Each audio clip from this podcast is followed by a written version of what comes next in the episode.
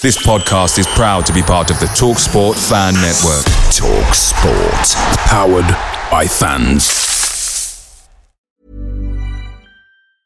Jewelry isn't a gift you give just once. It's a way to remind your loved one of a beautiful moment every time they see it. Blue Nile can help you find the gift that says how you feel and says it beautifully with expert guidance and a wide assortment of jewelry of the highest quality at the best price. Go to BlueNile.com and experience the convenience of shopping Blue Nile, the original online jeweler since 1999. That's BlueNile.com to find the perfect jewelry gift for any occasion. BlueNile.com. The Talksport Fan Network is proudly supported by McDelivery, bringing you the food you love. McDelivery brings a top tier lineup of food right to your door. No matter the result, you'll always be winning with McDelivery. Order now on the McDonald's app and you'll get rewards points delivered too. So that ordering today means some tasty rewards for tomorrow. Only via app at participating restaurants. 18 plus rewards registration required. Points only on menu items, delivery fee and terms apply. See McDonald's.com.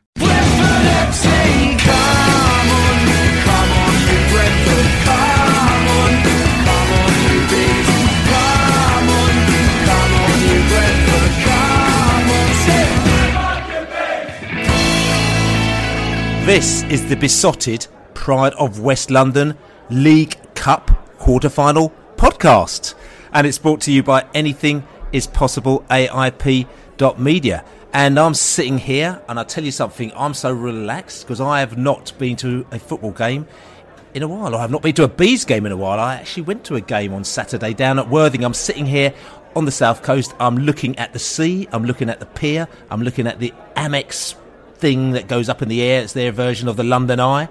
And I'm feeling very relaxed because I haven't had the tension that other fans have had watching football matches. My name is Billy Grant, and like I said to you, I'm sitting here in a different virtual joint. It's my sort of South Coast Christmas virtual joint, hanging out with my buddies there. Laney Lane is in the house. Laney, how are you? Yeah, I'm good, mate. It's good. Feeling a little bit festive. I, you got your Christmas Jim Jams on there, Bill? I see. Oh, that's right. I've got the the, the, the Christmas onesie on, like you know what I'm saying, and I'm feeling festive, festive. We're having some festive, festive fun, aren't we, lady? Oh Christ, yes, yes. never, never felt more festive. Yes. That's right. That's right. We've also got the Jimmy Mack in the house. Jimmy, how are you doing? Doing good, Billy. Thank you, mate. Always pleasure to be on the podcast, as you know. Um, yeah, lots of uh, festive fun. This is actually my first day. It was meant to be uh, two weeks of excitement. Um, two weeks off, should I say, of excitement.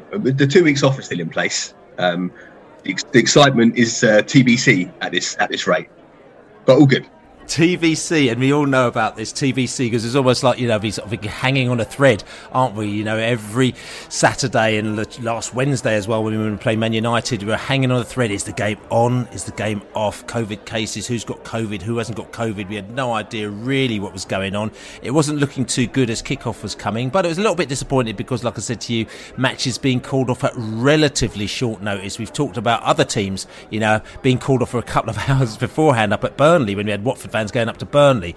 Our Man United game was called off just before midnight. We had fans complaining because they'd booked hotels that they couldn't cancel because when they woke up in the morning, the game was cancelled. Whereas if it had cancelled 24 hours earlier, they would have been okay. We've also had situations where also, what do you say, uh, trains being booked, planes being booked. People have even come over from abroad as well to watch matches. So, like I said, listen, we know that COVID can't be helped and we're in a pandemic type situation. But, you know, um, at the same time, you know, we've got people sitting there thinking, actually, tell you something, we, we, need these games to be on because for our sanity, it actually helps us to get out the house and, uh, and, and mingle with friends and we could do it as safe as we try and do it, you know. But I'm um, saying that this this variant, and I don't want to go too much into the COVID situation as it is, but this variant seems to be knocking out quite a few folk, doesn't it? Seem to be Laney.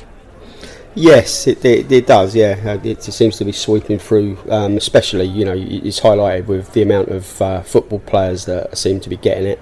Um, I guess that's just like a, one example of, of the wider community, but it, it shows that it's, it's kind of um, it's virulent and it, it, it, it's, it, it takes hold quite quickly. Um, you know, obviously we're we're still awaiting um, to find out how dangerous it is and how many hospitalisations it leads to or whatever. But actually, you know, um, the fact that you, you, can see whole squads of players being decimated within a, couple of days shows you kind of just how you know virulent, as I said. So um, we're back to square one, aren't we? It's all deja vu. You know, we've we've been here before, just waiting for. It seems the inevitable. There's something more coming, but at the moment we seem to be in a holding pattern of uh, no one wants to kind of really make any any big decisions. Carry on but don't carry on. And and you know we, we're in a farcical position really where football teams are going to be playing weakened sides. We don't really know how weak we're going to be. Um, it's all it's all rumours, really, isn't it? I mean, I, I think personally the sensible thing is to, you know, have a have a bit of a break so everyone's everyone's on an even footing rather than some teams are playing and some aren't and some are losing, but wouldn't be if they had their full team. You know, it, it's it's an odd situation, and you know, just the guidance seems just to be erratic. But we'll talk about that, I'm sure. Yeah, I mean, listen, you know, we're sitting here and, and like I said you, we're waiting for the game to be on or to be off. The, the feedback that we've had is that Brentford very much want the game on. Brentford obviously haven't played for two matches as well, so we're probably kind of more set up than most. You know, any players that we might have had out, some of them will be back in, some of them won't be back in. We'll probably be talking about that later in the podcast as to who is in or out, um, which may differ from other teams as well. But like I said to you, we're sort of kind of very much pushing for the game to be on. Uh, Chelsea are very much pushing for the game to be off as well. Tuchel obviously tried to get the game off at the weekend, and he didn't get his game off. We got our game off because we had what's it, 13 or 14 cases at the weekend, from what I can gather from players and staff. You know, so that actually forced our game off. But Tuchel really wants a game on. Um, he wants the game off as well. I mean, like I said, we'll talk about a little bit later as to how that may benefit one side or the other. Is it, or is it going to be more even Stevens when you actually look at the fact as to where Chelsea are in the pecking order compared to us? Um, I'm, I'll tell you something though. I'm asking the question because we're sitting down here, and like I said to you, Man United game is off. Um, Southampton game is off. I mean, I'm gutted. I'm sitting here on the south coast here. I was already plotted up to go on the train across to Brighton, uh, across from Brighton across to Southampton. You know, which is only like I said down the road. And, and it, plans have you know, obviously fell apart with regards to that. So I'm very much now looking forward to coming up to go to the Chelsea game. Like, you know I'm saying? But what I've noticed is that there's a lot of people, even though they've got tickets for the game, they've decided against it. So they've got the possibility to go to the games, but they they're not, they're not going. I'm just wondering, you know, Jimmy Mack, were you thinking? Um, or have you thought over Christmas about changing your plans due to what's been going on in and around, well, the country and, and around the COVID? Yeah, so um, my view is that you know we, are in a better position this year than we were last year, right? I mean, we've had the luxury of, of vaccine rollout and things, and you know, I've, I've, had my my free jabs, and that makes me personally feel in a you know, I don't personally feel in, in uh, worries about going to the game on uh, the 22nd against Chelsea.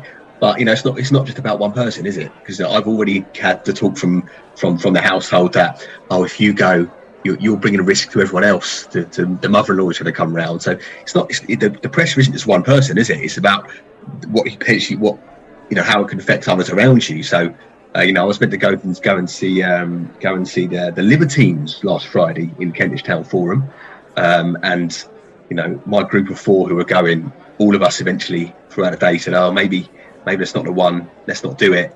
And I think I think this is quite a unique ten days leading up to the 25th. That's obviously a hard deadline where people want to make sure they're on on on form for. I think once Christmas is out of the way, there's I wouldn't think twice about going to the Chelsea game to be honest. If it was on the 27th or Brighton on the 26th, on the 22nd, I am I'm getting a lot of pressure my ear about not not going. I, I plan to go currently. Have I have I decided 100? percent well, I guess I guess not not completely. I think I'll go, but um, if I do go and you know come back coughing, then you know I'm, I'm the man who's ruined Christmas. It's not it's not an easy position to be in, and there's a lot of others who think that way. I think. Well, I mean, you know, so my, you know, my experience, so, you know, if people hadn't heard it already, but I mean, I caught the the Wembley variant at the Euro final, the England Italy match, and I I travelled, I got you know tested before I went, and I was fine, but it blew up when I was in Mallorca for my sister's fiftieth birthday, so I ended up being stranded there for for you know ten days more than you know. In the end, it worked out fine. I was in I was in the sunshine, but it, I, I, I took it with me. I spread it when I got there. My sister then got it. Her kids got it. It it did cause uh, a lot of stress. My mum and dad were, were with, with us. They had to like fly home emergency fast because if they'd have caught it, they would have been stuck out there. Uh, it, it was just the most stressful uh, experience, um, and the risk is it's going to happen again. You know, I'm not immune, although I'm double vax. My, my boosters next week booked in. Um, I could get the third variant, and I could spread the third variant. And you know, it's it's, it's, just about the passing of it on. You know, hopefully, I'm, I'm, confident. You know, I felt pretty awful when I got the last one.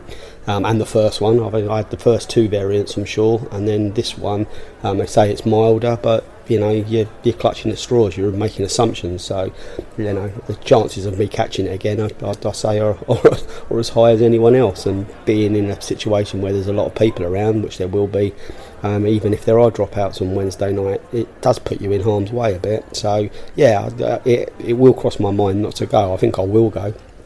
Um, but I've, you know Jim's got young kids and my kids are older. You know, he, he would be the Grinch that ruined Christmas if he if he if he you know if he can't get up early and puts his Scalextrics around his house or whatever he's going to get up and do. So uh, yeah, no, a lot of people have got to make some big decisions. Uh, it's not easy for anyone. Yeah, indeed. I mean, and, and, the same for me as well. It's interesting because, like, like I said to you, I was going to come from the south coast, go across the south coast to Southampton. Didn't happen. But then, obviously, the call came in from the south coast B saying, "Okay, Southampton game cancelled." Let's go to Worthing versus Lewes. And I thought, oh, oh a football game. Oh, I'll have any excuse to go to a football game. So I thought, yeah, I'm up for it. So again, you know, my, my, my, wife and the kids were up in London. Still, I was down here, sort of putting the tree up and doing all the things that you do down south. And uh, I said, uh, by the way, I'm going to go to Worthing versus Lewes. And she said, why are you going there? And I said, oh, it's a football game because the Southampton game is not. So I've substituted Southampton for the Worthing. And she said, so you're going to risk potentially ruining Christmas for a team that you don't even support. And I, you know, put the onus was on put on me, and I thought, oh no, actually, what should I do here?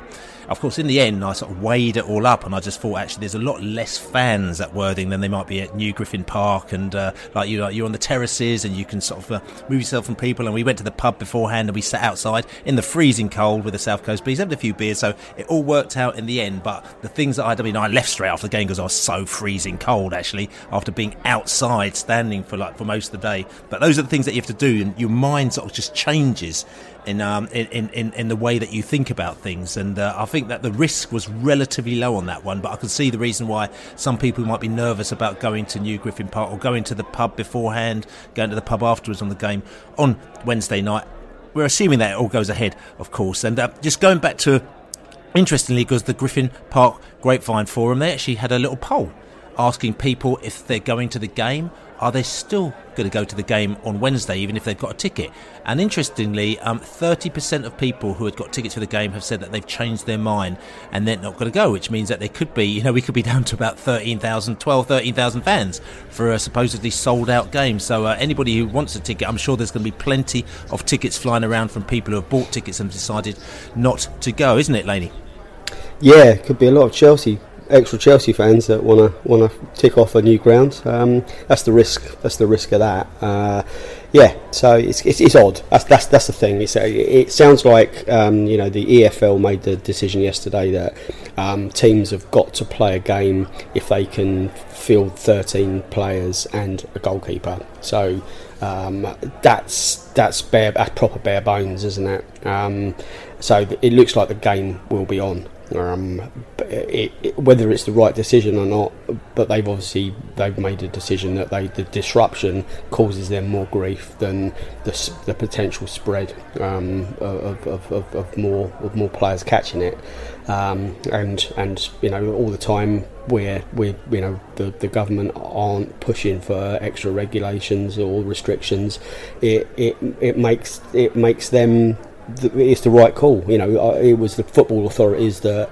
that actually did the lockdown the first time before the government.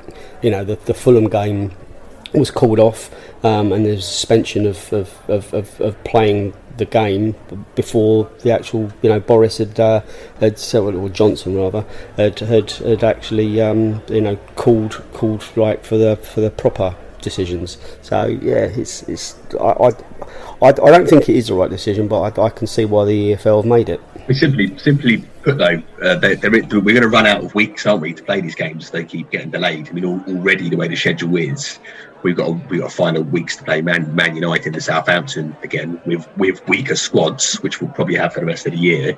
If you throw in a, a quarter final to that mix, there's a, a real fixture fixture crunch coming already. Um, I think the, the league have looked at it and said there is, there is no room for this. Unfortunately, I think what is more likely is that fans won't be going to games. I think Wales have already put a, put a stop to that. I think effectively immediately. So they're all Swansea and Cardiff games will be behind closed doors. And it looks like the momentum is going that way, which I think is really disappointing, um, especially if you've you know, had your double or triple vaccine, whatever you're eligible eligible for. Um, I mean, you know, you, you, take away this hard Christmas deadline. I kind of mentioned it earlier, when obviously that holds a special weight in people's calendars. Once that's gone, you know, there's, you know, I think people will be keener to go to these matches, and that and that Griffin Park grapevine poll of a third people saying they won't go. I think that's linked very strongly to, to the fact that people want to make sure the 25th goes ahead as planned. Take that out of the way. I think that's, that's a higher number. But yeah, in, inevitably, I think the um, I think the, the behind closed doors is, is, is probably going to come, which is a real shame. Um, it kind of makes you want to go to the Chelsea match more, to be honest, because it could be our last chance for a while. Yeah, I think you've got a fair point there. I mean, just looking how um, you know how things are sort of panning out, you know, and going to matches. Obviously, they're trying to make it safe for all. So Brentford have asked all fans, uh, particularly I think members and season ticket holders, to pre-register your COVID um, situation as well, which I think you can find out on the Brentford website. And also an email has gone out to everybody out there, so you have to pre-register. It's very, very simple. There's about four questions you have to ask, basically saying, "I'm not going to go in with COVID. I haven't got COVID. You know, I'm going to put a mask on or something like that." Really simple. So go and check that out on the Brentford website as well. Also, there's the situations come in where you basically have to show uh, COVID passports or show that you've been uh, you've got a negative test within 48 hours of the game as well. That's something that isn't particularly new. It came in at the Euros. We had to do it for every single Euros match as well, and then we did it or meant to do at the start of the season, but then after they just kind of scrapped that. But I think that's actually coming back into place. Whether or not they'll be able to be doing that for every single person, because that's going to be going to be having some sort of you know queues on the gate, which means that you know remember we played one game earlier the season where the queues were literally going around the block. I think it was one of the sort of League Cup games, Forest Green, I think it was, where the queue was literally going around the block. So uh, it might be a situation if that's going to happen that people might want to get to the game early on Wednesday, presuming it is going ahead, of course. Um, I'm, I'm, going to ask a question just quickly around you. I mean, Thomas Frank, there's lots of talk about Thomas Frank, and he talked about this COVID break. He said before the Southampton game, listen, like Laney said, everyone stop. Let's everyone stop for a week and let's come back on Boxing Day, okay? And they didn't do it. And he said that'll give everyone time to sort of kind of get back a little bit on board and let get back together so we get aligned and then we can start playing matches again properly after Christmas. Now, we didn't do that. Um, but I'm just thinking, just quickly, just you know, hand straw poll between the three of us here. Um, are you up for a COVID break, or were you up for a COVID break? And you know, if so, when do you think it should happen, uh, Laney? Yeah, I was. I think we've missed. We've probably missed that window of opportunity. It probably should have been before last weekend. Um, and uh, there's a lot of what, whataboutism about this. Is yes, yeah, well.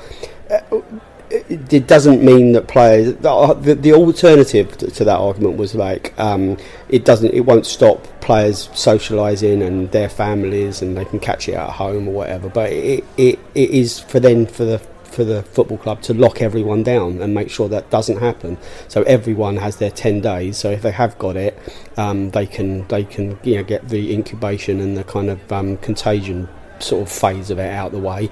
So everyone's clear to go. The whole squad should be clear to go. Now, if a football club doesn't doesn't sort of lock their squad down and they've still got COVID in the camp, then they have to forfeit games and points. But it, it, it would have it would have allowed everyone to cleanse the training grounds and cleanse the squad. So that means that the bubble of the squad could have been um, um, could have been sort of eradicated. You know, the, the COVID would have swept through it. Uh, so that that would have been the ideal. I think I think the you know I think the horse is bolted there now. So um, I, I, was up for it, but now it seems a bit futile. Yeah, I kind of agree with that. I think the uh, the way this sort of uh, the way this infection rate has come so quickly has taken everyone by surprise, and probably, well, almost certainly there was a bit of relaxation in terms of COVID protocol clubs, shall we say, and you know you can see that in the amount of players that have been infected. So that would have, around the time Frank was calling for it, it would have um, allowed people to maybe get a bit more uh, control of that, put procedures in place, that kind of thing. But again, I think that that ship has sailed now. Um, also, you know, again, Frank's calling for it. He's got a lot of players out, so it would maybe suited for uh, suited Brentford at the time to play because we were, we were weak. Others probably would have disagreed. They would have loved to have played us because they had more players and bigger squads. So maybe there's a little bit of that going on.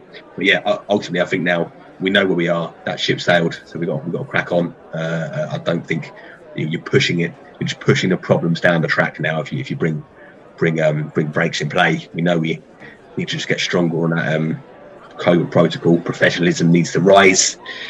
Um, and yeah, that that the pressure from the TV companies, that is World Cup in the end of the year. That's, that's none of that's going to move. So yeah, game on. And it's interesting because you're talking about professionalism, you're talking about team. I mean, and, and we're sitting down there, and I'm just throwing this out there because I think it's just quite interesting because we're talking about. Um, we're talking about players who, you know, we're talking about teams coming together with players who some vaccine, might not have the vaccine, some may believe in it, some might not believe in it. You know, I thought interesting stance by Klopp who basically came out very much, you know, um, in basically saying, I think he said something like, you know, all my team have been vaccinated, double vaccinated, you know, and he says that anybody who hasn't been vaccinated basically almost like isn't a team player because you do it for your team, you know, and also he said, which is interesting, they're saying that he's not going to sign any player who hasn't been vaccinated in January. Um, that's quite a strong call by the manager, isn't it, um, Jimmy? Yeah, it, it is. It's very Liverpool, isn't it, as well? Uh, that kind of mentality of, uh, um, you know, you know that kind of, sort of socialism runs through Liverpool, isn't it? And that, the culture of the club. So this is a uh, fits in perfectly in line with that. Uh, I don't disagree with him. Um, I think that it is a, a, vaccination. Obviously, looks after yourself and looks after others. So it is, is sort of selfless and. Um, uh, you know, I'm not a scientist, don't go down this road too much, but uh, you know, I think it's the right, right thing to do. But um, you know, at, at the same time, you, I would, I would, you know, mandating it doesn't feel comfortable. Um, but I think it's good that people like Klopp come out and speak for it, uh, and I, I, I, like the fact that he doesn't um, shy away from giving his opinion on these divisive topics. Um, and uh, yeah, I mean, I think he's, he's always quite refreshing, and this is just another example of that. I don't think it's that controversial, if I'm honest with you. Um, I, you know, correct me if I'm wrong. You know, when a footballer pl- um, signs for a football club, basically, they're they're you know their physical conditioning, their their medical conditioning. Um, it's all controlled by the football club. I'm, I'm not saying they become you know a, a, slave to the club, but if a if a football team goes to you know Thailand on a pre-season uh, tour, they take malaria tablets. The, the, the, the, the team will give them their tablets. They take them. Um, uh, a player has um, you know uh, an ACL injury. Um, they go to the club's uh, surgeon and they, they, they have exactly the medical rehab and the, the, the, the, the, the surgery that the club decides. Um, the club will have a nutritionist and they will their food, their intake, their vitamins will be laid out for them. They take it. It, it is it is basically prescribed that the, the club will decide what is best for a footballer's health and well-being while they're at that football club and they will do what the football club I don't see this is any different if I'm honest with you. I, I, I don't see that taking um, the vaccine which the medics um, uh, um, the scientists um, say is, is, is the right thing for society and um, especially a close group a close-knit group who are in close contact with each other it's the right thing to do. I don't see see it's controversial to say that a football football club has the right to insist that all of their um, all of their sign-ins, all of their transfers are, are, are, are, protected and they're they're jabbed. So I don't I don't think it's a big deal. Okay, and, and let me be devil's advocate here because I think it's very important to be devil's advocate here. Um, a player or a person will say it's my right of choice as to you know what I put into my body, and I do not believe that this is the right thing to do, and I'd rather ride it out on my own terms as opposed to doing it this way. And uh, again, you, have got this freedom of choice thing as opposed uh, to, you know, and what I'll say to is interestingly because there's a freedom of choice thing here, whereas interestingly in, in America, whereas the country, you know, where, you know, where we've had all sorts of characters with funny hats going in and storming buildings because they, you know, because they feel, oh no, the people aren't letting us do what we want, you know, it'd be taken over. But hold on a second, but, the, but, but, but, the, but what's happened is in America, interestingly, with the NBA and the NFL, from what I can gather, it's actually mandatory to have the vaccine. And I think that if the team doesn't vac- vaccinate, then they get fined, and the player gets fined, and they get dropped. There's, uh, there's some really heavy kind of sort of kind of sort of I'm to say authoritarian, but sort of very heavy kind of measures in America, which is very different to how we're going along. Whereas what we're doing is that we're sort of leaning more on education and trying to get people, if they feel that you know it's the right thing to do, you know that they should do it their way rather than actually kind of telling them. And I'm just wondering, don't you think that is still the way forwards? But, but well, uh, you know, is is is it their freedom of choice to, to, to smoke weed? You know, is it their freedom of choice? Like you can you can decide to go your own route on, on all, all manner of life life choices. But I think the minute you start being signed for tens of millions of pounds and you're you're paid the money you are, you do what the club um, decides what is best for your for your physical health. And if you don't want to be a team, you know, play team sport, then then give it up.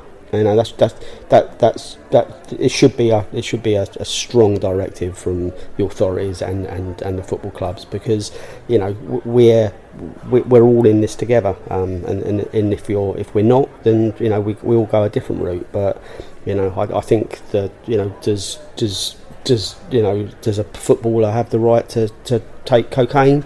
Yes, he says, "Oh, it doesn't affect me. I, I play better on it. I sleep better on it. I do whatever better on it." It, it, it, it put what what they put into their bodies. It, it isn't a completely free choice for them. It's not. they they give that up as, as Joe Bloggs, we, we can we can do all of those things if that's what we decide to do. But a footballer is an elite athlete, and they they are um, contractually um, guided by the football club about their, their, their well-being and their, their physical condition. Yeah, they, they need to uh, they, they need to be uh, uh, thinking about how they can be the most available throughout a period of time, and the evidence would suggest that unvaccinating yourself means you're more likely to catch it, which means, listen, you're probably going to be fine, but there's going to be a 10 day period where you can't play, and there might be three important fixtures in that time. So, so maybe argue that that isn't a team player uh, mentality to, to, put that bit of risk in place. And equally, you know, same way if a player decided to go on a four day skiing holiday in a, in a, in, a, in an international break and comes back with a broken leg, you know, it's you, you, don't take these risks um, that could jeopardise your physical well-being during the season, and you know the, the clubs will have a uh, the clubs should for the amount they pay, especially at the top level, should have some insight and, in, into that. Very difficult with existing players. I think you know if you've got a player currently who's in, on your book who says I'm not taking the vaccine, I'm not particularly comfortable saying you you have to do it or you're out. But to bring it in as part of the medical to sign new players, I think it's perfectly reasonable, and that's that's the club's choice, and I wouldn't have a problem with that at all. And just think, I mean, just coming back to it, I mean, like I said to you, if you look at there's a there's a tweet that's going around saying, you know, how there's about 68% of uh, the Premier League players have got the be jabbed up. You know, whereas in you know in, in Serie A there's ninety percent and eighty five percent. Again, we'll have to look at it, but basically we're the lowest out of all of them lot. Okay, now again, listen, I'm put, throwing it out there, and we are a country which is free choice. You know, where people can make their own decisions. Okay, um, but, the question, the interesting question is that there's obviously a lot of, and what I'll say is that there is obviously a lot of fear about this um, this this disease because it is quite quite bad news. I mean, look at what's happening at Christmas now. People are absolutely bricking themselves because they don't want to be, you know, locked inside their houses for Christmas because this thing will get them, you know. So they'll do anything they can do to ensure that they don't get it. Now, the fact is that if you're in quite a sort of tight football environment, okay, and you know whether or not you believe it or not, but you know the words out there that you know with the, with the vaccine it, it does help you to not get terribly bad, you know.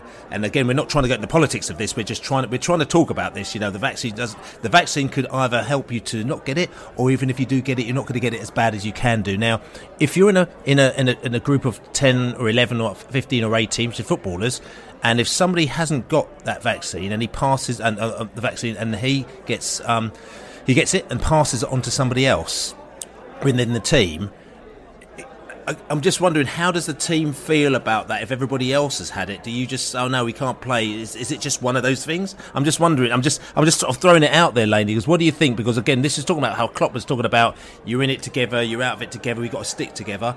I, I'm just wondering, you know, how, how do you feel? You know, how, how do you feel where you've, you know, because it's difficult because you've got one person who's feeling, well, tell you something, I'm not really into this, but then that person may pass. I mean, in Brentford, 90% of the players have got vaccinated, which to me probably works out. There's probably two, maybe three players who haven't been vaccinated out of out of that lot. Now, if if one of those players or two of those players have passed it on to everybody else, and then they're out for weeks, how does everybody else feel about that?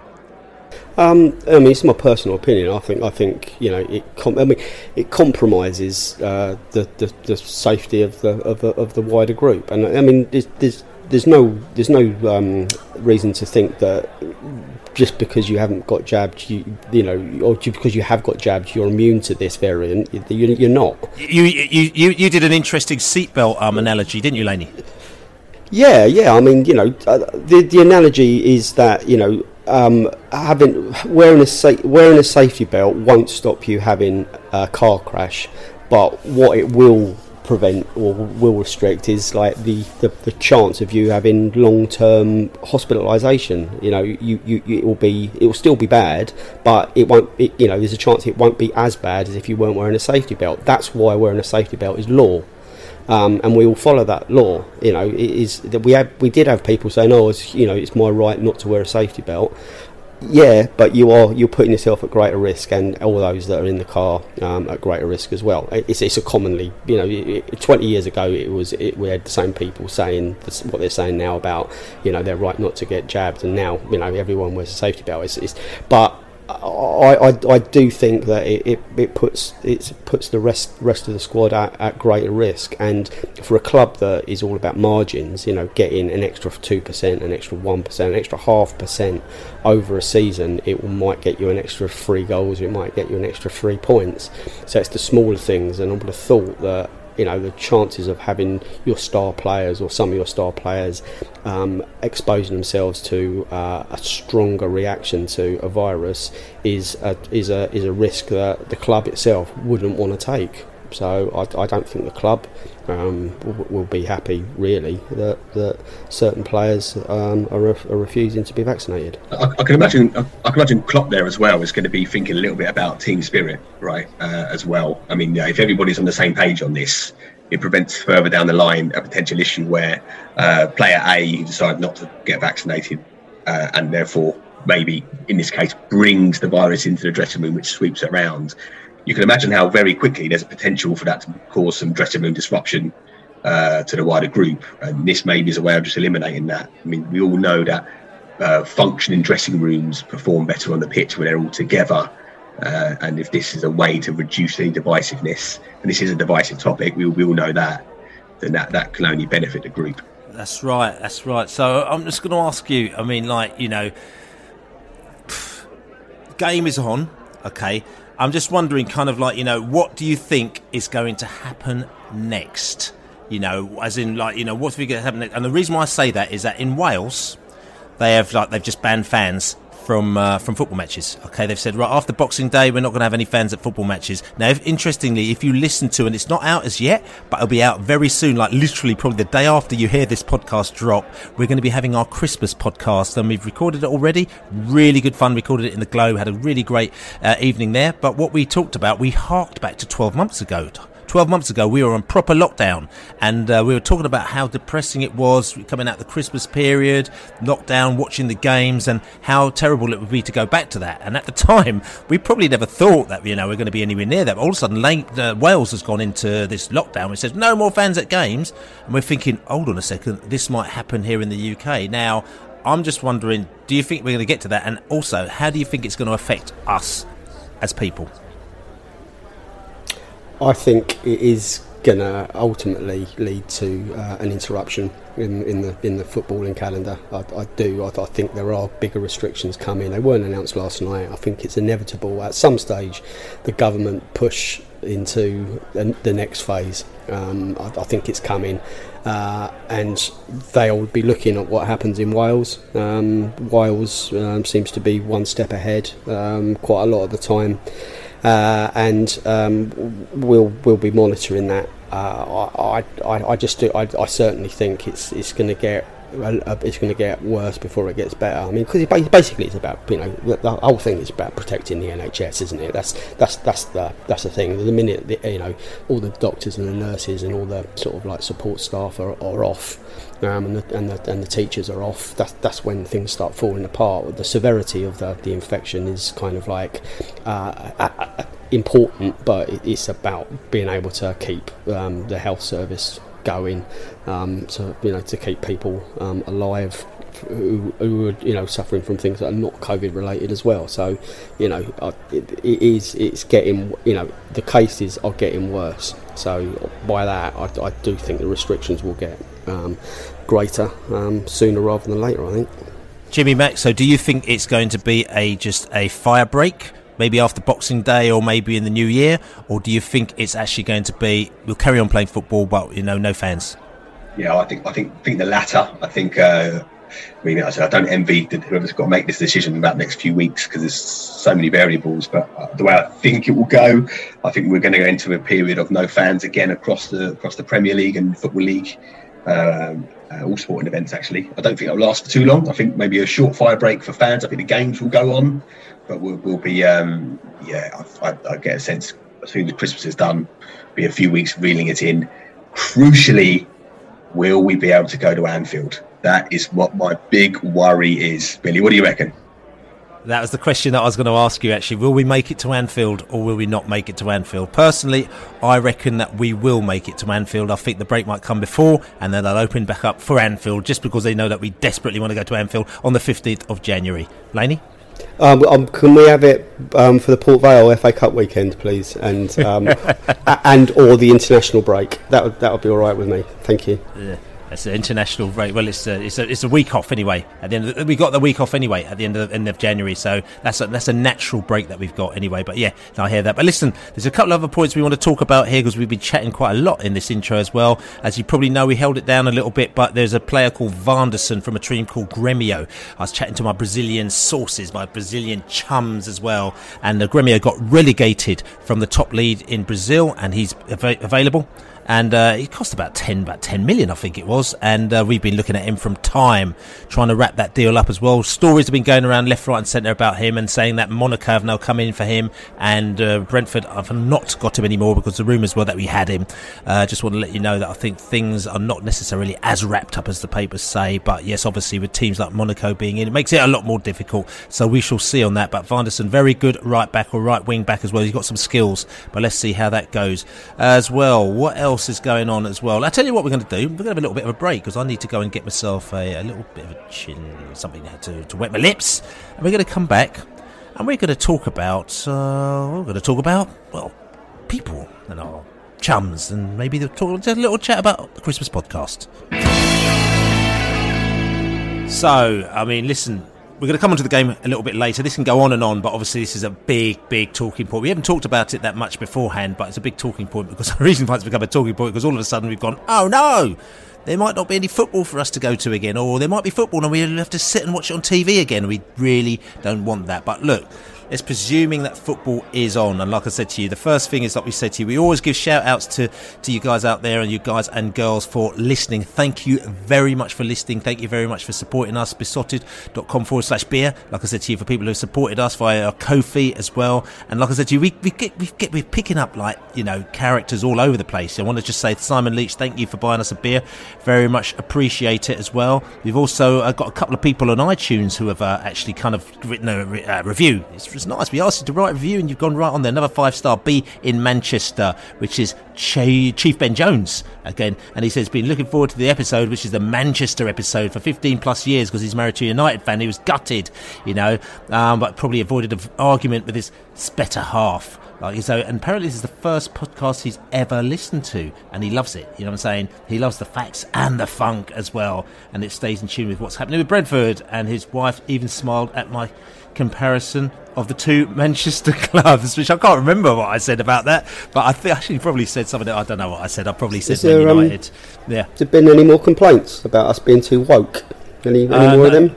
I tell you something. I haven't. I'm telling you, I'm saving that one for the new year. Okay. Actually, All right. probably, probably go- yeah, I'm going to save it probably for the new year when we probably when we're not at matches. You know. So, And uh, Yeah, uh, the, other, so- the other thing you uh, the other thing you've been a bit quiet on, Bill, is um, The, Hold on yeah. a second. Hold on a second. No, oh, listen, right. let me just let me just carry on reading a few more reviews, and then you know because I need to, you know, yeah, I, I might be swerving a few things. You know what I'm saying? Um, Okay. There's also like a James James Club as well on Apple. You know, a genuine fan podcast that delivers quality. A must listen for all Beast fans.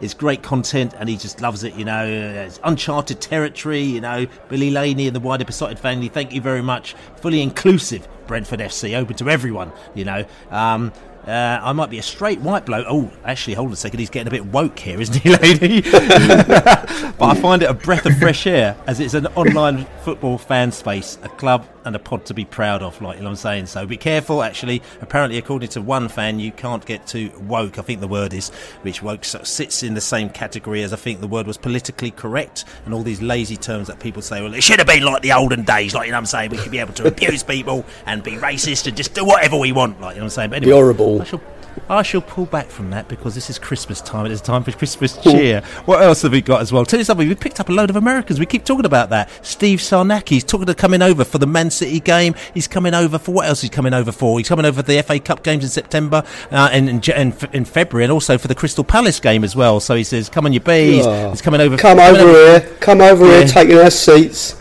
That's right, coming over from Washington DC. is absolutely potty for it. So that's Steve Sarnacki as well. Also, what we've got is we've got Dave Stewart from Springfield, Illinois. I've been to Springfield in Massachusetts, but not Springfield, Illinois.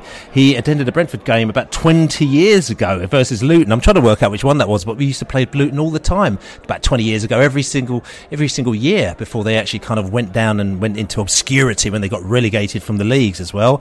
And uh, he loves the friendly atmosphere and rooted for Brentford ever since, and he loves it. So that's uh, Dave Stewart as well, and also Jeff Simpson. He's a new fan. We love new fans coming over from the USA. Done a phenomenal job. He actually lived in Acton in 2014-15, and he coached basketball at the Q House School, which is pretty much right next to the new stadium as well. So he's absolutely potty for it. So Jeff Simpson, thank you for the beer. Thank you as well, Dave Stewart for the beer as well. And like I said to you, everybody, listen, thanks for supporting us, which is all good, and uh, that's because we. Uh, well, talking about that, we're talking about podcasts. Obviously, you've got this podcast. We've got two podcasts which we put out for the Southampton and the what's it, the other game, the Man United game, for games that didn't come out. So we're putting podcasts out for games that didn't even come out as well. But we have got a quite a funky. Know, quite exciting, quite fun podcast, which we've already recorded, which is our Christmas podcast as well, which was quite a lot of fun, wasn't it, Jimmy Mack? It was a lot of fun, actually. Um, I, I, it was was nice to be able to uh, be down the, down the pub, carefree, talking all things Brentford, and uh, obviously, you know, it's a, it's going to be an extravaganza of uh, of 2021 B. So I don't want to give anything away, but uh, all I want to tell the listeners. All I want to tell the listeners, if, if I may, is that I had had about um, five pints of cider when I voted for Charlie Goode as Player of the Year. yes, I did think that was quite that was quite peculiar. That was actually. Um, there was a few, like I said to you, there's loads of different categories. Like you know, the most interesting place to watch a match in lockdown. Actually, that might have come out. Actually, um, you know, the most enjoyable match with fans as well. The biggest. Can you remember what the, your biggest cock of 2021 was, Laney? I can. Or, moving on, I think uh, Thomas Frank had five pints of cider when he pushed uh, Goode up front in that in that game. Um, I, the biggest cock, yes, he was uh, the idiot behind the goal at Crystal Palace. Um, Oh, the tur- tur- turtleneck idiot. Yeah, That's he's- right. he's- You were, you, yeah. You've had to have Yeah, been at the him. Palace game to, to have known it, but you, you get them at all games where you always get somebody who's always pointing, does the Ah, he slit, was- he the slit wrist sign, the slit throat sign, you know what I'm saying, and everything like that. You know, so uh, yeah, he was he was quite particularly bad. But listen, check that out. It'll probably be live pretty much a day after this podcast has come out. You know what I'm saying? It's probably even less, depending on the, whether or not the game is on or not as well, which is all good, like I said to you as well. And like I said to you, because, you know, with our podcasts, you know, we, uh, you know, we're, we're, we're big all over the world, as you know. I mean, podcasts Mm. everywhere. We're big all over the world. You know, we talked about it the other day. We're absolutely huge all over the world. You knew that, didn't you, Laney? Oh, I'm going to cut to the chase, Bill. I'm, I'm not particularly happy. You've uh, you've uh, you've kind of held back on the information. You big up on the XG, Well, no, no, no. but you you know you, you, you teased us with some charts about how big we were in Cyprus, mate, and No, I've heard no. nothing since. Nothing since. Have you been No, ri- rigging those charts, or you what have you been up to? No, no, no. We've had so much information over the past few weeks. You see, we've had so much football and games. I haven't been able to put any more charts in. That's what I, I'm saying. well, I enjoy. I enjoyed that little quiz. Is there any any you got any updated information on what's happening in Cyprus? Because it means a lot Uh, to you. no updates uh, actually. Oh, I've just got an update actually. Um, Cyprus. Oh, oh, things aren't looking too good in Cyprus at the moment now. Actually, I have to say. Uh, I'm So not sure if it's so a we're- one-off. We're, we're fourth, fifth now then. Not fifth actually. It looks like we've dropped a few places in Cyprus now this week. we're Top down ten to- still. Top ten. Not quite top ten actually, which is a little bit lower than that actually at the moment now. Um, Top, in 20, Cyprus. top twenty still. There, yeah. Top 20, no, we are actually 67 in Cyprus this week. So we've dropped from 4 to 67 in a couple of weeks. So uh, I'm not quite sure what happened there. It might have been a bit of chart rigging what's going on, which was very big in the 80s, if you probably know. There's a lot of chart rigging going on. And maybe there was a bit of podcast chart rigging because we've dropped down to 67 in Cyprus at the moment now. We're down to number 45 in Chile as well this week as well. So, yeah, so things were. But I will say that we haven't had many, many matches the last few weeks. So obviously there hasn't, you know, been as much to to talk about and for people to listen to. So that's the that's the excuse I will give, uh, Your Honour. Um, I will never confirm or deny there's been any chart rigging going on. Sorry, sorry, Bill. Just wait there. I've got just on the Beesotted inbox. I've just seen an email from uh, the uh, Baywatch Cocktail Bar in Paphos, which is famous for its pub grub and Middle Eastern cuisine. Um, dear Billy and Laney, uh, unfortunately, I'm going to have to cancel the uh, public appearance I booked for you both in May uh, due to severe lack of ticket sales. Okay, this is looking this is looking so good. Um, I've got one over here. Sorry, um, this is from the Rogmes Live Music Bar in Limassol. Okay, dear Billy and Laney, um, thank you so much for agreeing to appear in our club in June. Unfortunately, due to a spectacular lack of interest, we are going to have to cancel the event.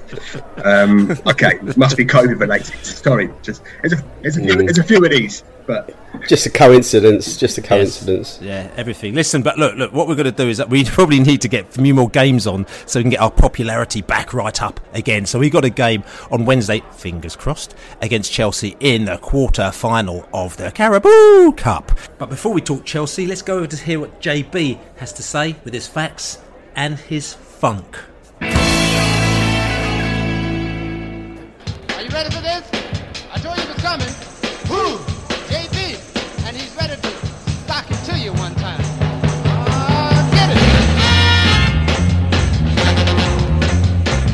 Hello, Jonathan Birchall here again. In the 62 seasons of the League Cup, it's no great surprise that under Thomas Frank this is our most successful period. We've recorded 8 wins already over the last couple of seasons, a record score of 7 0, our first ever hat trick thanks to Marcus Forss, and reached the quarter-final stage two seasons running. Chelsea will also be Thomas's 10th different League Cup opponent, something no other Bees manager can match. We haven't played on Christmas Day for 64 years, and although matches on the 25th were often local derbies, in 1934 it brought Plymouth Argyle to Griffin Park for a nil-nil draw, whilst the reverse fixture on Boxing Day required both teams to make the 200-mile journey for a 1-1 draw just 24 hours later. It's been muted there may be an enforced break in the coming weeks. Our longest mid-season gap was very recently with the 105 days during the initial COVID outbreak in 2020. Prior to that, the longest period was when there were no games between Boxing Day 1962 until a couple of days after Valentine's Day in 1963. A gap of 52 days when the country was in the grip of the Big Freeze.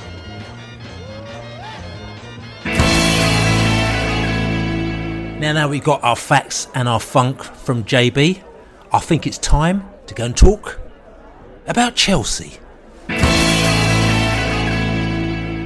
So Chelsea come back to New Griffin Park twice in a few months as well. The last time they came to Griffin Park, or New Griffin Park, we gave a bit of a battering in the second half, but we couldn't score a goal in the back of the net because Mendy decided to have an, a phenomenal game against us that week, and then he decided a few weeks later to have an absolute nightmare against West Ham and threw the ball in the back of the net and all sorts. And he, he decided to do it against them and not against us, which I felt was very, very unfair. But anyway, in between the time that we played Chelsea, things have sort of changed a bit for us, and they've also changed a bit for Chelsea. So we're going to go back and chat to Chidge from the Chelsea Fancast. He's going to give us all he knows about Chelsea. Morning, Billy the Bee and the uh, the boys from the podcast. Uh, good speech again. Stamford Chidge from the Chelsea Fancast here. Uh, kind of looking forward to the uh, Carabao Cup quarter final against you lot, but with all this COVID nonsense around, it's uh, it's quite a difficult one, isn't it? Uh, strange fact about the Chelsea Fancast: my co-pilot, Mr. Jonathan Kydd, rather brilliant and famous voiceover artist. He used to be Stamford the Lion back in the eighties and he got kicked out by the stewards because they didn't believe he really was. That will have to wait for another day. He also sang on uh, uh, A Blue Day, the uh, 97 Cup final song. So there we go. Uh, anyway, um, yeah, of course, last time we met doesn't seem that long ago, really, but it was back in October, uh, and uh, we beat you 1 0 up at your place. But I have to say, we absolutely got away with one that day. As always, we didn't score enough goals, but you know, that second half, we were subject to the biggest aerial bombardment seen in West London since the since the Second World War. I think uh, I think most of the players had to wear tin hats, but I thought you were unlucky that day. I think you definitely deserved a draw. We got away with one there, no doubt about it.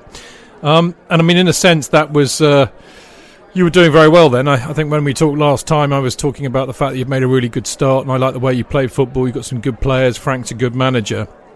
But I did wonder if uh, in the second half of the season, you might get found out a bit because that's that's what tends to happen in the Premier League, particularly with new teams. Uh, you know, they it's a very tough league, the Premier League. Good managers and coaches, and they they will work teams out. Uh, but we haven't even got to the second half of the season yet, and you know, since we played you, you you, you picked up another four defeats, and I was thinking, oh, here we go. Maybe my prediction was a bit ahead of schedule. I mean, how on earth you lost to Norwich at home? And uh, who else did you? Who else did you? Uh, you lost to uh, Burnley, didn't you? That's right, three-one away. But I mean, quite often people can get, get unstuck up there. Um, but you've, but having said that, you've, you put in some decent results as well. I thought. I mean, obviously you beat Watford recently, and uh, the two-two draw at Leeds, and uh, and of course that weird three-three draw at Newcastle. So. I mean, you know, it's it's it's hard to really understand what Brentford's form is at the moment, which Brentford's going to turn up. But I mean, you're very right to say. I mean, it's it's been so difficult, hasn't it? Recently, I know you've had a lot of injuries. COVID's been kicking around, and you really suffered the other week, which is why you had to postpone the game. Of course, we're we're in very much the same boat at the moment, and I mean, you know, in terms of our form, uh, since we, I mean, you know, it was going okay, wasn't it? Really, uh, kind of uh, back end of uh, well, November really. A few weeks after we start, you know, after we played you, it all kind of went a bit pear shaped. But that's because of injuries predominantly. I mean, we lost Lukaku and Werner, which didn't help. Um, but you know, we were doing quite well. We, I mean, I say we were doing quite well. We were, we were, we were drawing games that we should have won. Basically, I mean, the Burnley game is a classic example of that.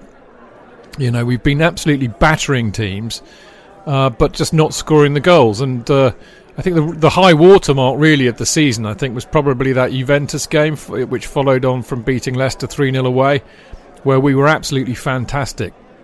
I mean, we absolutely murdered Juventus. They were. They, they, we made them look really bang average. They may well be, of course, but uh, they're still a great name in European football. We were brilliant then, uh, and then of course what happened then is we lost N'Golo Kante, and we lost Ben Chilwell to a really nasty injury.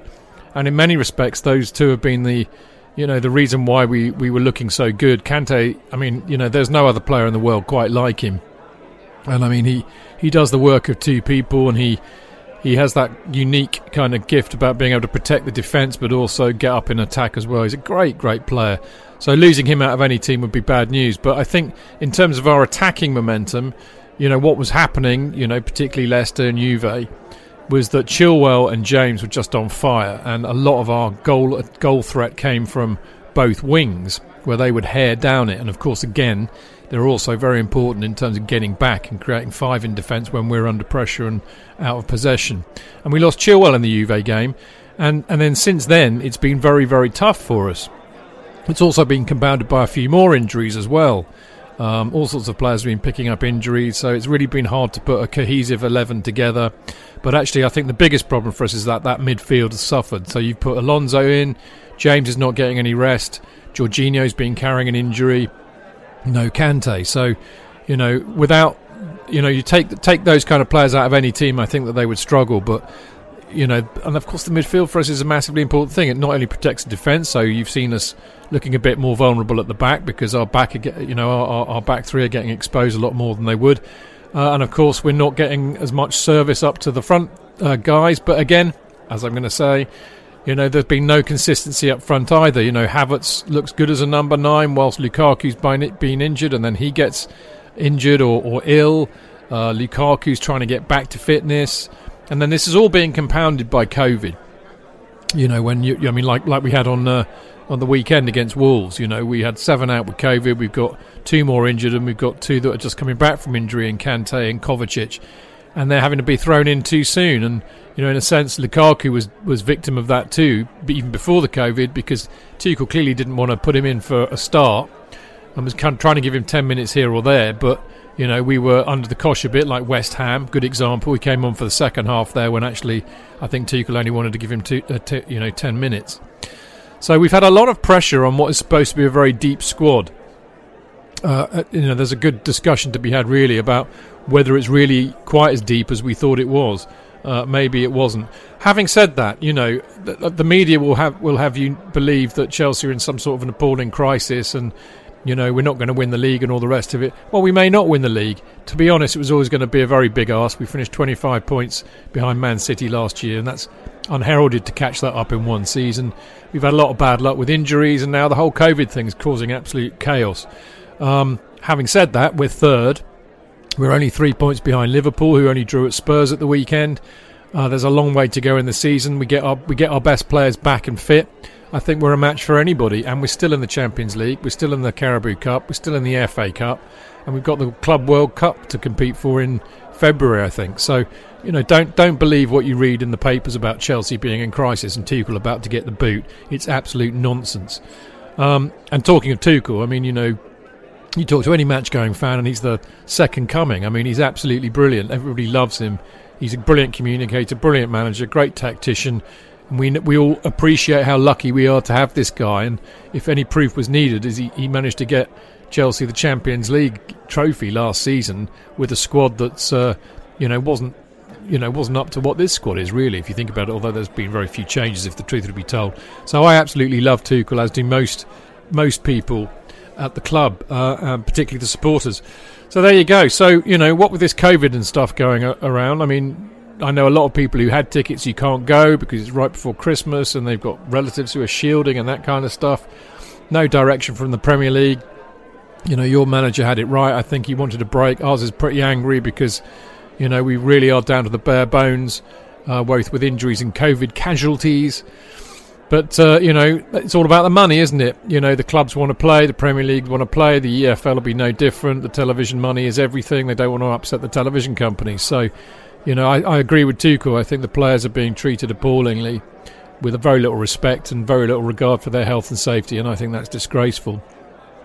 But in terms of predicting what's going to happen on Wednesday night, Lord only knows. I mean, I don't have a clue what team we're going to put out. I mean, I don't think he can even put the team out that he put out on Saturday or Sunday. Sorry, Sunday, um, because I know that uh, I know that Chalobah and Ziyech picked up an injury, so I don't know who he can pick. Um, I don't know who might be recovered from COVID yet. I don't know if any more might have gone down with COVID, which they might. I suppose if even more go down, then I reckon the match could be in jeopardy. I have heard today, though, that uh, a lot of the uh, a lot of the youth players uh, have been drafted in uh, to the squad. Uh, I, I, mean, I mean, there was a lot of debate about this because many of us thought that we hadn't been able to call upon the uh, the youth players because they train on a very different part of Cobham, and uh, during COVID they they've not been mixing per se because. Um, because obviously they don't want to cross infect. So that's what we all thought. But I've heard today that actually a lot of them have been drafted in. So I don't know whether they've been drafted in to provide bodies to train against or with, or whether a few of them might start. But uh, I can I can let you know. I don't know how many of these you'll know, but Teddy Sharman Lowe, Josh Brooking, Xavier Mbuyamba, Alfie Gilchrist, Dion Rankine, Xavier Simons, Lewis Baker, you might have heard of, Lewis Hall, Joe Haigh, Harvey Vale, he's been in and around the first team this year, Bryan Fiabema, who's a striker, and Jay Wareham. So they all train with the first team today. So it might be that we see a side uh, coming out that have quite a lot of youth players in there. So in a, in a sense, kind of you know chucking the Carabao Cup, not putting your strongest side out, but actually out of necessity because we just don't have a strong side at the moment because half of them have got COVID or or injured. So, I mean, given all of that, I mean, I don't know what the situation is with you lot either. I mean, if you had 13 players and staff out with COVID the other week, how many of them will be uh, fit and available? Will you have to pick a lot of your youth side? So, I think given all of that, this is about as impossible it gets to predict uh, a, a, result for Wednesday. It really, really is. Um, I mean, I'm loath not to say anything, but uh, you know, because I, I, just can't do that. But I, I you know, I, I, have no idea. I genuinely have no idea. If we put the team out that played against Wolves, I think we've got a good chance of winning it. Um, you know, I'd say 1 0, 2 1. I mean, we're not scoring many goals at the moment. Our, our front three just are in, sh- in shocking form. Uh, you know, just it just takes them so many passes. They find it hard to break a defensive team down. You know, we just don't look a goal threat at the moment. So I don't think there'll be many goals in it if it's that team. But I think that team would be good enough to beat your normal team, stroke your youth team. If it's our youth team against your youth team, again, you know, I know we've got good players, but I just don't know. But I'm going to stick my neck out and say Chelsea will win it by the odd goal. It might even go to penalties. Where we seem to be quite quite fans of going to penalties in these cup competitions, so that wouldn't surprise me. But either way, obviously, I hope we win because I love winning trophies, and it'll be a semi-final. Although it's probably the last thing that we need with all the fixtures that are piling up. But there you go. Anyway, uh, I know you'll be going. I, I, did have a ticket, but I can't go now for you know all sorts of COVID-related reasons. Uh, but for everybody who's going, I hope you stay safe. Uh, enjoy the game, have a good time, uh, and have a great Christmas as well. And uh, no doubt I'll be speaking to you in the near future, Billy the Bee. Anyway, take care, guys. So there you go, Chidge from the Chelsea fancast. He's got no idea who they're going to play, where they're going to play, what they're going to play what they're going to do. And the one thing I will say is that they do have a bigger squad. They do have a higher quality squad than us. I'm not making any excuses. That just is the fact, and that's what it is. It's interesting. I was looking at some of the headlines actually uh, beforehand uh, before coming to this podcast, and the difference between like us, you know, we're trying to work out whether or not it's going to be Charlie Goode or whether or not we're going to get Bidstrup in, like you know, I'm saying, or another player from the 18 year old from the B team who's never actually played one game or one professional game in his life, one first team game.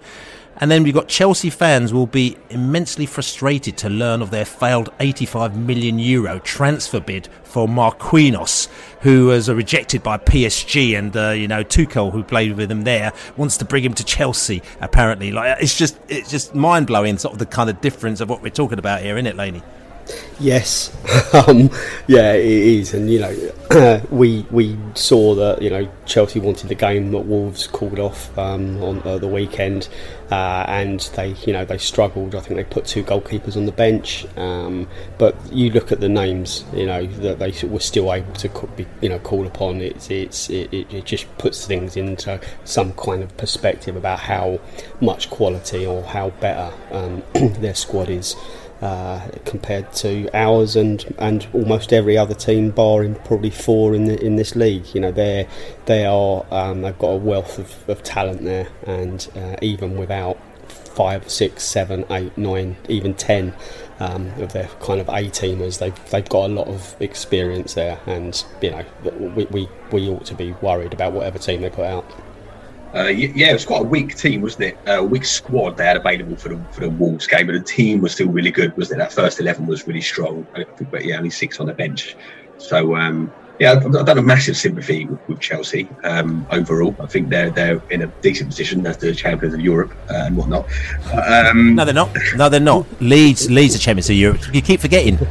Yeah, sorry. Or Leeds are yes, Leeds are the uh, the Emirat- Emiratus champions of Europe. I think the champions of, all, of all time. Europe. The, the real, the real champions. Yeah, yeah, and, and they've got more injuries. Uh, definitely than, than Chelsea, that's for sure. Uh, definitely, definitely, definitely concede less goals than Chelsea. But um, yeah, I think um, uh, more goals, should I say? But yeah, I think uh, I, I, think the, the the vibe we're getting here is that Chelsea don't want to play this at all. Right? They don't. They are. They, they've got no interest. And the the, the, the it's going to be a fascinating team lineups, isn't it? when Tuesday comes seven o'clock when the lineups come out, the, the word from the street is that Chelsea are going to be bringing all the kids, youth academy players are going to be brought in. We're not going to recognise any of them, uh, and uh, you, you, you, just get the sense that Brentford are, are Rick Keener. They, they they see this as, as, a chance to win win win this trophy. So um, um, listen, I, just talk on footballing terms. This is a good time to play, isn't it? Uh, uh, and I love the I love the um, for the chaos. I do quite like the instability and the unpredictable nature of these next couple of weeks. That's going to be quite a fun part of following football to see some weird score lines, probably some you know teams getting thrashed when ordinarily wouldn't have, a lot of upsets. Uh, so I, I, I, think I think on Tuesday, Wednesday night, when it's twenty second, whoever it is, there's a good chance we well we've got as good a chance as any, I think, or probably better than ever to play Chelsea. So let's get the game on. Let's uh, let's see what happens. Just roll the dice. Yeah, I mean Thomas Frank is very keen to get the game on, as we all know, and like I said to you, we're talking to our sources. You know what I'm saying? So very keen to get the game on. Uh, Tuchel is not keen at all. Um, I think you know it's interesting what you said there. I mean, again, looking around the headlines and interestingly, because Chelsea seem to be getting their uh, their excuses in early, like you know what I'm saying. So again, one of the headlines, this brilliant headline, is goes, "How should Chelsea open brackets academy close brackets, line up against Brentford in the League Cup quarter-finals? Question mark was uh, was one of the headlines from uh, one of the one of, one of the sites, one of the blogs out there as well. So you know, how should Chelsea Academy? It's not not Chelsea. It's almost like you know the academy is different, and it's like it's, it's okay. It's okay if you know if, if Chelsea come a little bit of a cropper. Not saying they will do because we're touching wood here, but I'm just saying against Brentford, it's like surely it should be how should Chelsea line up against Brentford. Also, the other thing is like what you were saying, Jimmy. This for me is interesting because what it does it actually evens up a little bit, you know, um, between the teams because as they know, you know, we've we've been massively um, weakened by injuries, massively, and it has really affected us listening to you know what Chidge was saying there as well. You know they've got a number of kids, you know, uh, academy people who've been training with them. Whether or not they're actually going to be in the side or not, you know, your Harvey Vale, Josh Brooking, Gilchrist, your Rankine, Simons, Joe Haigh, Joey Wareham, Lewis Hall, and all this kind of people who, like, I've never heard of any of them, like you know I'm saying, but they're training with our players, which is interesting because why I say that evens it up is that you know we talk about how our B team sometimes plays against Chelsea's B team and how they fare against them because our B team part of their game is to actually play against sort of kind of like they'll rather play against Hendon and they'll rather play against the Dundalk than necessarily play against Chelsea. They'll do the Chelsea every now and again because they're actually kind of playing inverted commas against teams who are you know who are playing it week in and week out against professional footballers who will basically kick them to death you know on the pitch. So it's going to be interesting if Chelsea do bring in their uh, their under 23s to this game, how they will fare against some of our B team players as well as our first team players, because you know history has it. Looking back at what's happened is, you know, when that matchup takes place, it actually just evens it out a little bit, doesn't it, Laney? Being kicked to death sounds a bit brutal, mate. you, um, you, were at that Dundalk game. It was it was yeah. it was brutal, though, wasn't it? Yeah, no, it was. Yeah, I that's the thing about this, like this this virus and like the way it's sweeping through. It, it is affecting everyone. It's not. It's not. You know. yeah, Chelsea are going to be weakened, but chances are so are we. And I, I, do like. I do like. You know, Jimmy's analogy there. You know, you, are right. If if we've got a crack on, we might as well.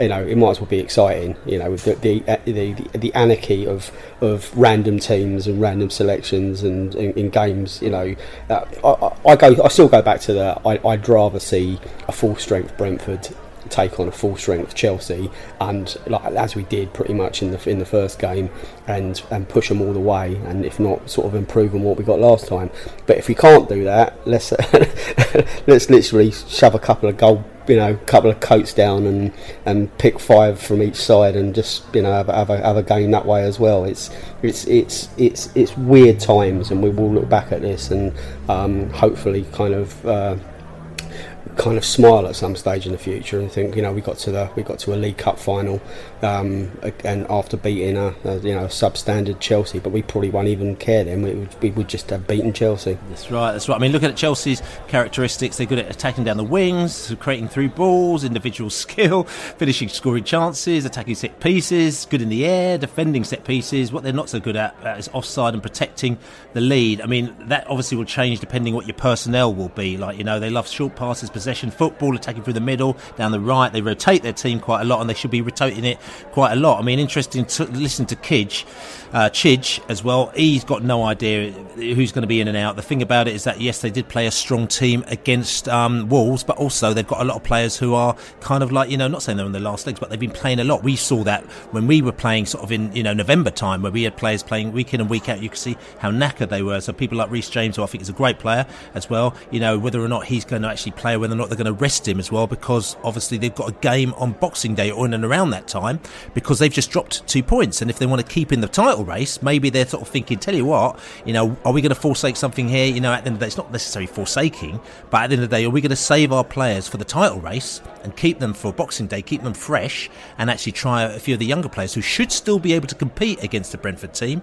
And you know, like I said to you, that might be, you know, might be evening it up. We haven't got any stats. As you know, we love to have our stats on this show. The spreadsheet Winker is on Christmas break at the moment now. But to be quite honest with you, with Chelsea, you know, the stats are, are sort of very, very obvious. You know, basically Chelsea are XG wise are just very good. You know, XG for this season is six thirty six um, uh, actually for this season compared to Brentford's uh, 23 actually you know I'm saying? And their you know their XG against is 19 compared to our sort of kind of you know to our 22 so it just goes to show you they create loads of great opportunities as Chidge said as well is that they don't necessarily convert them all um, which is good but they do create a lot of opportunity. They're good in all sorts of different areas you know they've got a lot of possession you know and so for us it could be um, you know, could, we could have our work cut out for us again. But at the same time, I'm coming back to this and saying that we actually, I'm feeling sort of quite. I'm, I'm, I'm listening to Chidge's chat. I'm feeling a little bit buoyed actually because I'm thinking beforehand, you know, with our injuries, we got no chance going to this Chelsea game. But I'm actually thinking, even though we might be playing our 18 year old goalkeeper, Cox, who has never played a senior game in his life and is just going to get thrown in, and we're going to throw him in without moaning and complaining, you know what I'm saying? On the flip side of it, I just say, look, we've got any chance as any to actually kind of get something out of this game because it is evened up, isn't it, Jim? Yeah, it's, it's such a um, such a uh, weird um, uh, situation. But um, I was looking at the, the, the, odds earlier to see how, how this was a, how, how the bookmakers would, would see it. They still see this as a uh, uh, very much it's going to go to sort of club size. Right, Chelsea are sitting odds on currently, while Brentford are just under five to one to progress. So we're huge underdogs. Um, I'm not sure how anyone can really call that. I think these are real. It, at the moment, it feels like toss of a coin if they're going to put the, the academy out and we've got some first teamers. Huge unknowns. Um, I, I, wouldn't. I wouldn't like to be a bookmaker right now because there's going to be some real anomalies, and that's probably that's probably an interesting one. Um, yeah, I'm, i think I might, I think I might be a little punt on that actually. Just, talk about great minds. I was exactly going to say about the, the betting odds. Um, I was going to say last time I looked, it was Brentford were four to one um, to, to, win, and I and I, I probably would say that's a little. We, we, should be a little bit closer than that because no one really knows what's going to happen. Um, no, unless they've got a you know a mole in the camp and they, they can see who they're going to pick, but uh, the same ours. So uh, yeah, it, it, it's that's the thing that excites me, I guess. You know, playing Chelsea in a in a in a quarter final of a major cup competition is enough to get anyone excited that's been going to Brentford for any number of years. Um, and you add the randomness of what what could possibly happen tomorrow, then you know it, it does make it um, more exciting and more unpredictable. So yeah, looking forward to it. Yeah, I think one of the fun things that we mustn't do is just, and it sounds really obvious, but mustn't let in a goal because Chelsea, you know, they just they're always on the attack. They've in seventeen percent of their games, so less than 20, less than one in five of their games, they've conceded the first goal. So they don't often concede the first goal. So I'm saying that if we can get on the on the front foot and, and put a goal in, that's that's going to might have them reeling a little bit because they're not they're not used to it at all as well. Like you know, so um, I'm going to say, look, okay, so this this this this game it's going to be up. But let's just come back to the team. Let's come back to the Brentford team because it's important. One thing I'd say is that we've been um, missing in action for pretty much a couple of weeks. So we've okay, we've had injuries, we've had COVID, but also we've not played, you know, for a couple of weeks. We haven't played since the Leeds game Okay, if I remember right, is that right? It's the Leeds game. No, the Watford game actually. Watford the Watford game is cut over the league game. So we haven't played for the Watford game. So you know we've had probably a week and a half's break. We had ten days plus break as well. We had COVID in that time with uh, Henry had COVID. We had Ethan Pinnock had COVID. We have had uh, rumours of Fernandez had COVID and a load of other players had COVID as well. Some of them will recover. Some of them won't recover. We won't know who is in or out, but we should have a little rough guess as to how we're going to set out against Chelsea because what we normally do in these games, even at the quarter final last year, we still played very much a B team with a couple of A teamers peppered in. We only brought the A teamers in for the semi final against Tottenham last year, but this uh, seems to be going to be very different this year, especially as we haven't played for 10 days and some of our players like Ivan Toney, hasn't played for quite a while. Any thoughts on, on team, um, Laney? You assume that Toney and Pinnock are both available again, um, unless they've got uh, gone and caught another variant. Um, so they, they should have done their they should have done their sort of uh, their ten days plus now. Um, I think Canos will be um, playing at right back and um, Rico will be at left back. So we should be pretty pretty you know full strength at the back. I'd say the goalkeeper. Uh, Fernandez might be marginal. You know, I don't know how his timing works out, so it could be Cox. Um, midfield, I think we can go however we want. I, I don't. I, I, think we. I don't. I haven't heard any rumours about any of our midfielders. Janelt, there was a rumour before the Watford game that he played. Um, it's, it's, just it's, it's whether it's whether um, Ivan Toney has had any adverse effects. Really, I mean, we hear that he's one of the unvaccinated ones. Whether that's true or not, um, so he, he he could have had a, a reaction to it. And then you know we're we're kind of guessing, um, assuming he hasn't, I, he he will start. But you know we we've got Mbeumo and maybe Canos in a more, more advanced position or, or Forss. So we, we we should have we should have options um, and, and Wissa. Um, so I, I think it's just it's really it's just the um, it's just it's really it's just the goalkeeping situation that I, am most concerned about. But again, who knows, mate? The goalkeeper situation is is the interesting one. Uh, it seems pretty widespread that um, Cox was going to play against Man United because Fernandez was out. And that was that was going to be on the 14th of December. So by the time this game gets around, with the 22nd, eight days on, so the good chance Fernandez is going to be back, providing he's feeling well. Um, I think, you know, listen, after, before the Southampton game, the press conference was suggesting we had what 13 staff that were positive. So it really is anyone's guess as to who's going to play. I do think, you know, you, you mentioned uh, Toney probably is back, Pinnock's probably back because they've already had their cases. Don't know if they're in that 13 that he mentioned in Southampton.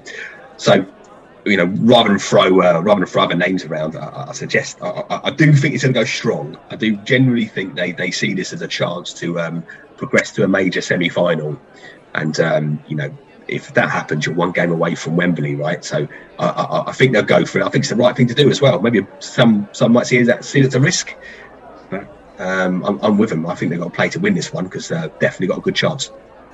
Yeah, and I think the same as well. I mean, Laney talked about the team, same as well. You know, we, I think we'll have uh, we'll have um, we'll have Sergi right back.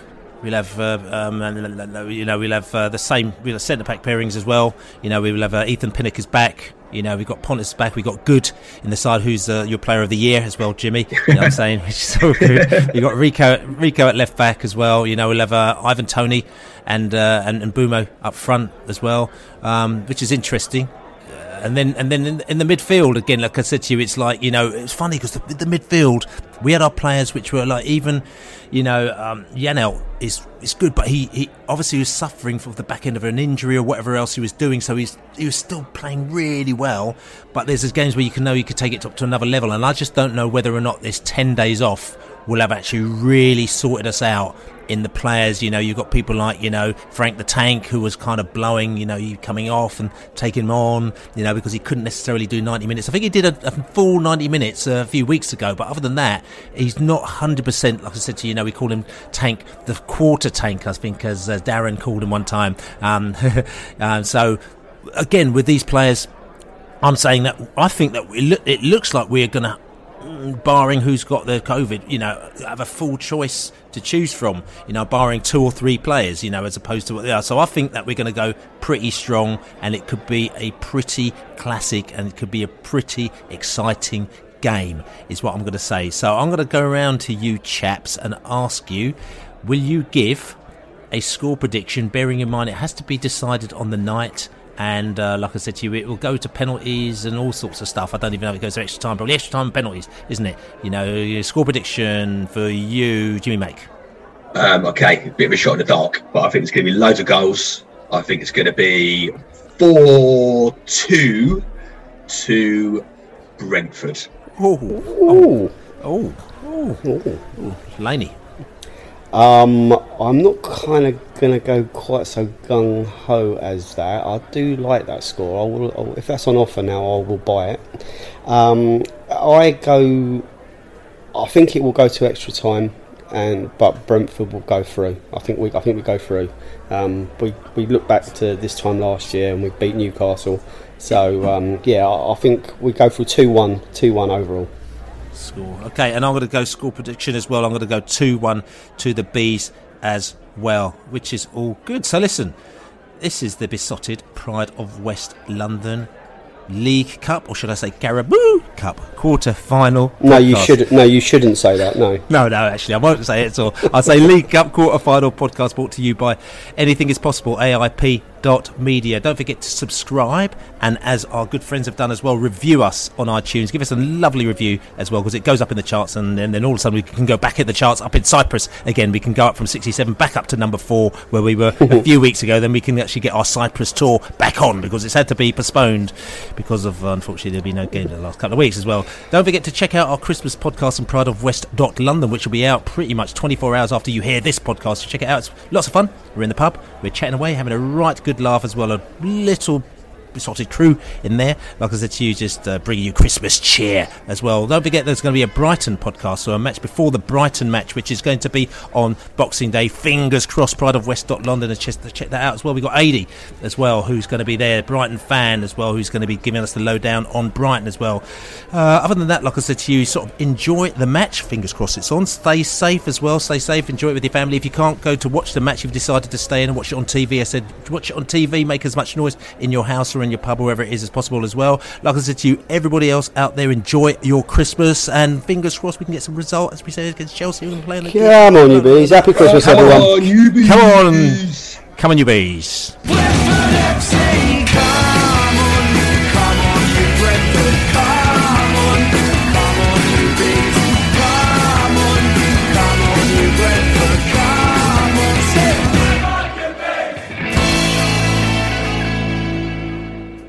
Away days are great, but there's nothing quite like playing at home. The same goes for McDonald's. Maximize your home ground advantage with McDelivery. Order now on the McDonald's app. At participating restaurants, 18 plus serving times, delivery fee, and terms apply. See McDonald's.com. Hi, I'm Daniel, founder of Pretty Litter. Cats and cat owners deserve better than any old fashioned litter. That's why I teamed up with scientists and veterinarians to create Pretty Litter. Its innovative crystal formula has superior odor control and weighs up to 80% less than clay litter. Pretty Litter even monitors health by changing colors to help detect early signs of potential illness. It's the world's smartest kitty litter.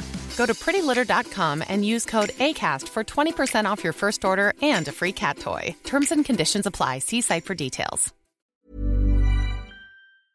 This podcast is proud to be part of the TalkSport Fan Network. Talk Sport. Powered by fans.